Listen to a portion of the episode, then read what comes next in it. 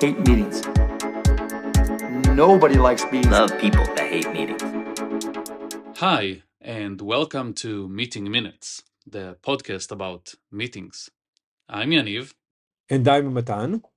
And we are the co-founders of SyncUp, where our mission is to eliminate pointless meetings. So today we're talking about analyzing bad meetings and getting to the underlying causes.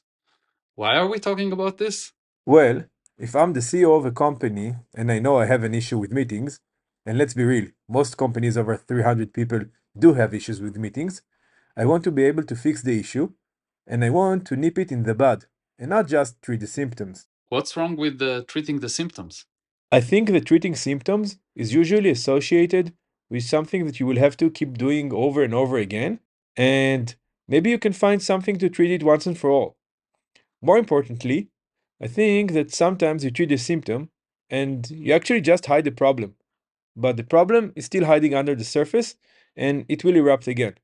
So for example, some companies say that meetings become too large, and then they don't allow more than 6 people in a meeting.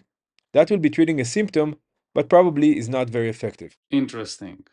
But I think finding the root causes is hard. I think most things are not just symptoms or causes. They are often both.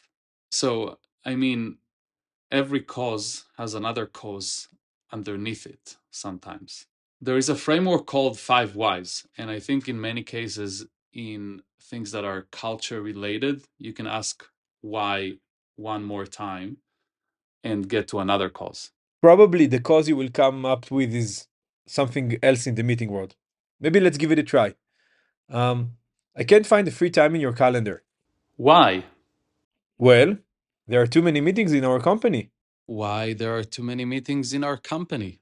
One thing is that people invite oversized meetings.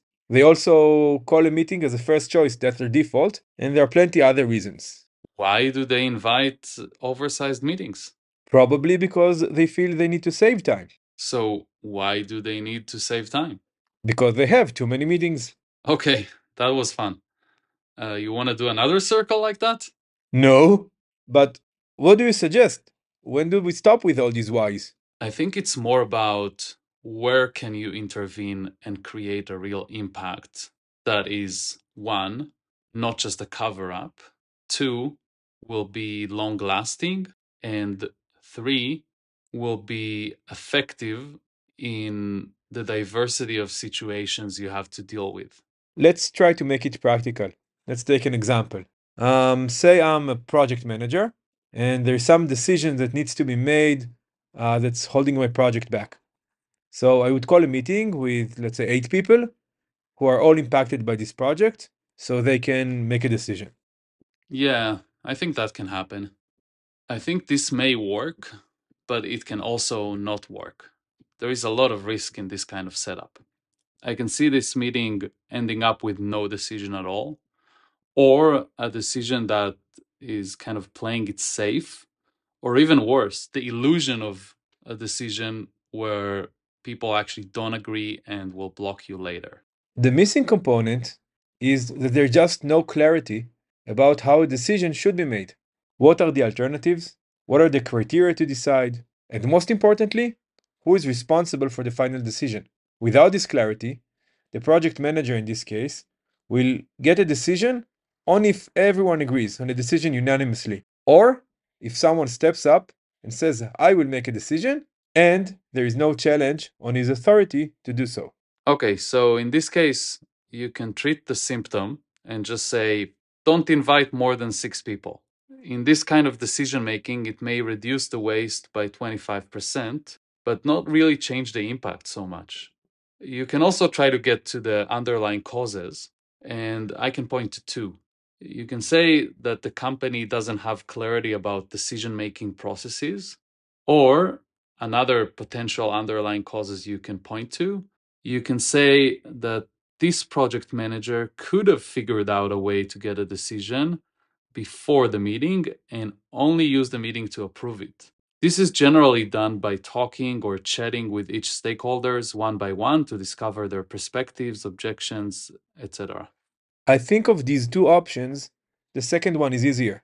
The first one you suggested, getting full clarity on every decision-making process, requires you to imagine every possible decision in advance and then clearly state how it should be made. The alternative of giving the project manager the right tools to figure it out for every decision is more of a just-in-time and as-needed approach. Yeah, I agree.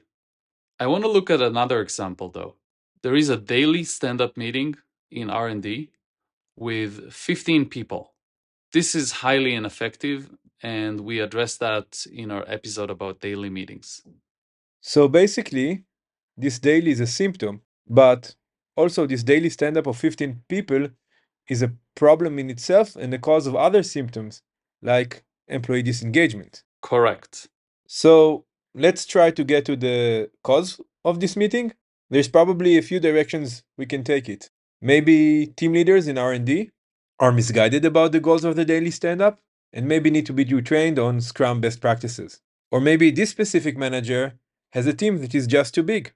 Or maybe she's just not aware of any other option than having a daily stand-up with the entire team present. Yeah, so all of these are potential causes of the bloated daily stand-up.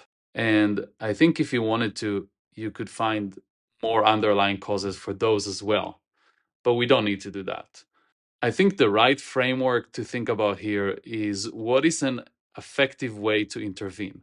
So the first cause you mentioned will send me to retrain the entire department on Scrum best practices. I will argue that this is very expensive in terms of labor and is not practical enough to change anything.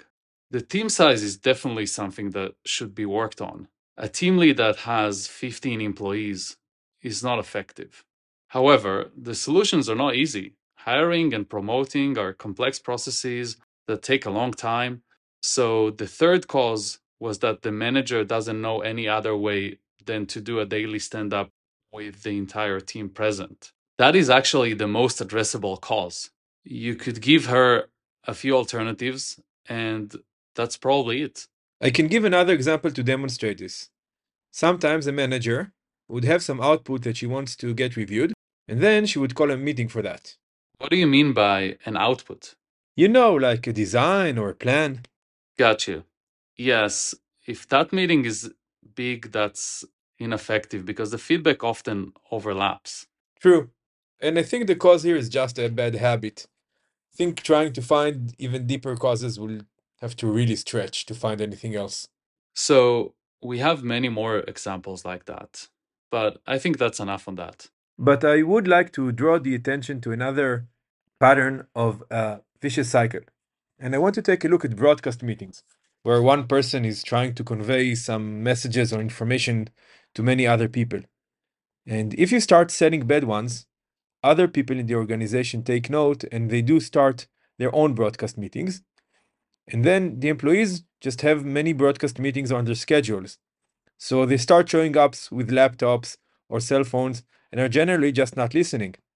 As a result, the messages are not getting through, and more broadcast meetings are invited in order to get those messages across, and so on and so on. Yeah, and for those, you need intervention for the entire company at once, but you want to be very specific about the pattern you're trying to break. Okay, so this was a fun episode. Let's try to summarize the main takeaways here. Many companies are rightfully looking to cure the meeting problem. Treating it effectively is important, so they look for underlying causes rather than just treating the symptoms. You can identify a few potential underlying causes for every problem. Usually one of them is just that the specific person who invited the meeting lacks some guidance about how to achieve their goal in another, more efficient way. And finally, sometimes the meeting problem just creates more meeting problems, and it sort of takes a life form of its own. Well, we hope you enjoyed this episode. Make sure to hit that follow button so you know whenever we have a new one. We will also appreciate if you rate us on Spotify, but most importantly, we would really love for you to come back for more.